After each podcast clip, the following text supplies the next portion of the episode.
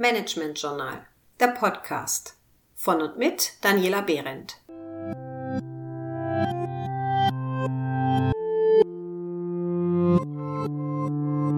Heute zum Thema Agilität.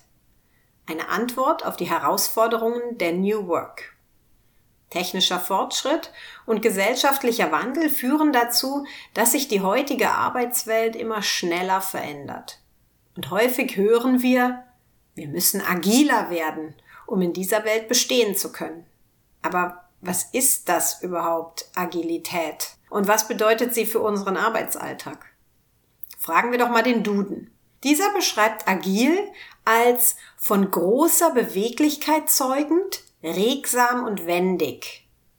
Und wenn wir in die Arbeitswelt schauen, dann steht Agilität für die Fähigkeit einer Organisation, sich kontinuierlich an ihre komplexe, turbulente und unsichere Umwelt anzupassen, um so die eigene Wettbewerbsfähigkeit zu erhalten.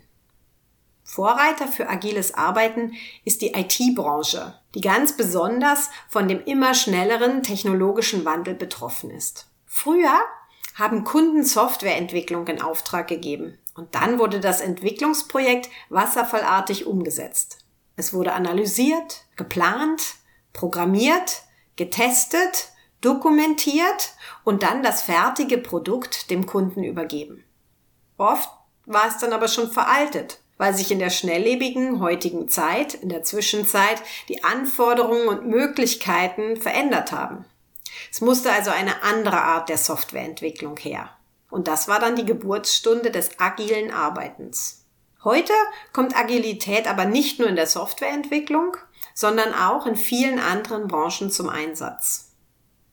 Aber vielleicht fragen Sie sich, inwiefern unterscheidet sich denn nun agiles Arbeiten vom herkömmlichen Projektmanagement?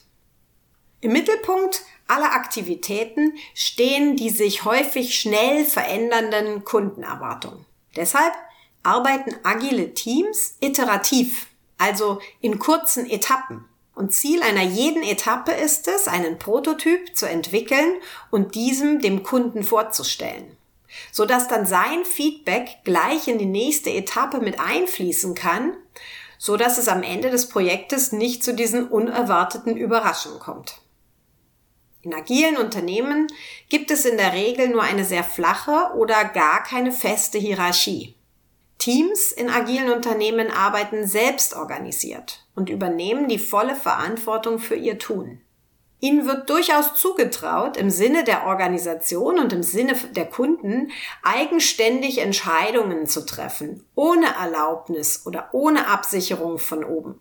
Personalauswahl, Mitarbeiterbeurteilung und zum Teil auch die Festlegung von Gehältern erfolgen deshalb in agilen Unternehmens durch die Teams selbst. Viele Aufgaben, für die in der klassischen Organisation Führungskräfte verantwortlich waren, werden in agilen Unternehmen von verschiedenen Mitgliedern der Teams wahrgenommen. Dort, wo es noch Führungskräfte gibt, verändert sich deren Rolle. Aus Kontrolle und Anleitung wird Unterstützung und Ermutigung der Mitarbeiter. Führungskräfte agieren als Moderatoren, fördern die kollektive Intelligenz und räumen Hindernisse, die die Teams blockieren, aus dem Weg. Damit die Teams aber tatsächlich eigenständig gute Entscheidungen treffen können, setzt Agilität auf ein sehr hohes Maß an Transparenz. Jeder soll jederzeit wissen, wo die Reise hingeht, wer gerade an was arbeitet und was noch zu tun ist. Auch Unternehmenskennzahlen stehen deshalb allen Mitarbeitern zur Verfügung. Diese Transparenz wird unterstrichen über ein hohes Maß an Visualisierung. Nachdem Sie jetzt einen ersten ganz kleinen Überblick bekommen haben darüber, was Agilität ist, stellt sich Ihnen vielleicht die Frage, ob jetzt wirklich alle agil arbeiten müssen oder ob es Unternehmensbereiche oder Branchen gibt, für die Agilität besonders geeignet ist und andere, für die es vielleicht gar nichts ist. Wo Agilität Sinn macht und wo auch nicht, erfahren Sie im nächsten Podcast. Bleiben Sie also neugierig.